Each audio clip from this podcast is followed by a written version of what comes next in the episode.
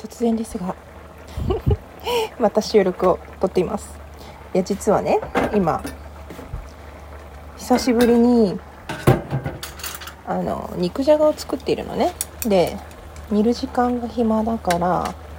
ちょっと収録しようかなと。まあで予約収録予約配信にしようと思うから実際これが配信する時にはもう食べ終わってるか寝てるかって感じだと思うんだけどのね私のお父さんの兄弟っていう人も結構面白い人いっぱいいてえー、っとねお父さんは9人兄弟の8人目生まれでで上にお姉さんが2人だか3人だかいるのかな。もうねちっちゃい頃に離婚してるからママ母ちゃんしか正しく兄弟を把握してないんだけど一番上のお兄ちゃんっていう人があの北海道から千葉に来ていて比較的交流があってお葬式にもねあの去年行けたから一番覚えてるんだけどなんかすっごい優しいおいちゃんでも親子ぐらい年が離れての1番目と8番目だから。なんかねおばあちゃんがうちのお父さんを妊娠した時にもう40過ぎてて恥ずかしいから降ろしてくるって言ったのをいいじゃないかって俺が面倒見るからみたいな感じで引き止めてくれてお父さんと生まれたっていうそういう逸話があるんだけどすっごい優しいおいちゃんでねお父さんと声がそっくりでさでお父さんの方が先にいなくなっちゃったからたまにねおいちゃんとそうやって電話で話す時にあまりにも声が似てるから私一回泣いちゃったことがあってそしたらねおいちゃんすごい優しく慰めてくれてさでおいちゃんも再婚でなんかおばちゃんがいるんだけどなんか私ね一回ね電話し始めだったかな。そのおばちゃんのことに何も触れないで電話をね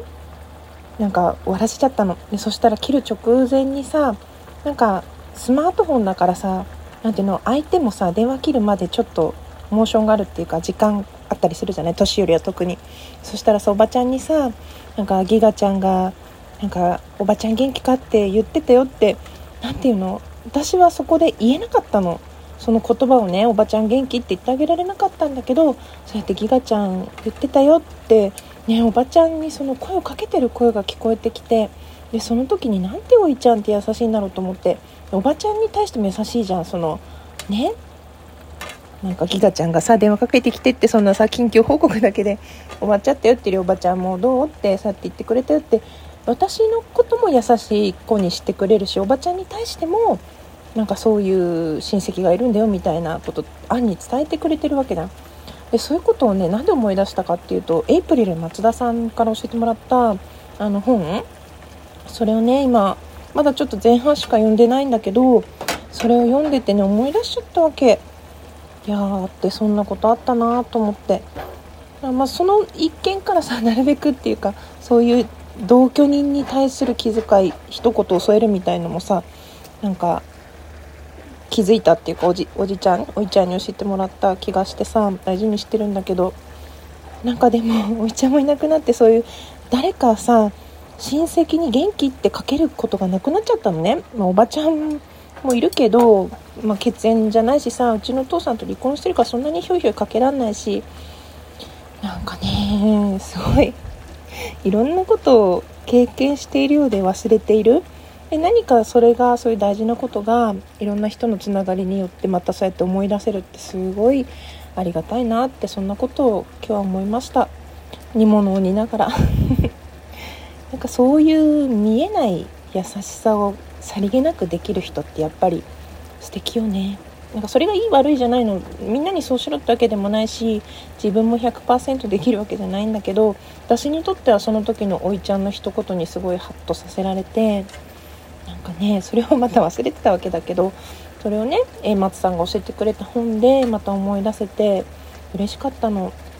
うん。で嬉しかったよっていう報告だから みんなもそうしようっていう話じゃなくてうん。そんなことがあったんだよって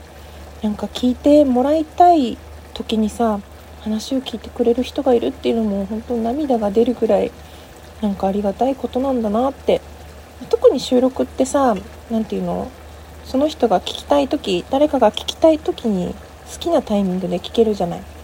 やっぱライブもいいけど収録もいいなって最近なんかいろんな人との関わりを通してまた収録しみじみ思うようになってなんか最近さこのギガ語りはさ気づいてる方いたと思うけど番組名のタイトルコールしてないのね。なんかこう電話で話すみたいな感じでなんか聞いてもらえたらなって。1個前のはなんか勝手に収録止まっちゃったから本当通りすがりに聞いてもらってるみたいな感じになっちゃったけどうんそんな風に思ってます。また楽しんで聞きに来ていただけたら嬉しいです。グツグツ言ってるの聞こえる？まだ味付けてないけど北海道から届いた人参じゃがいも玉ねぎを入れました。この後私はですね丸々1個届いたあのかぼちゃと戦いたいと思います。かぼちゃってさ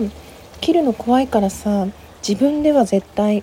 なんか切れてるやつしか買ってきてなかったんだけど届いちゃったわけよ。まるっと1個。北海道からさそしたら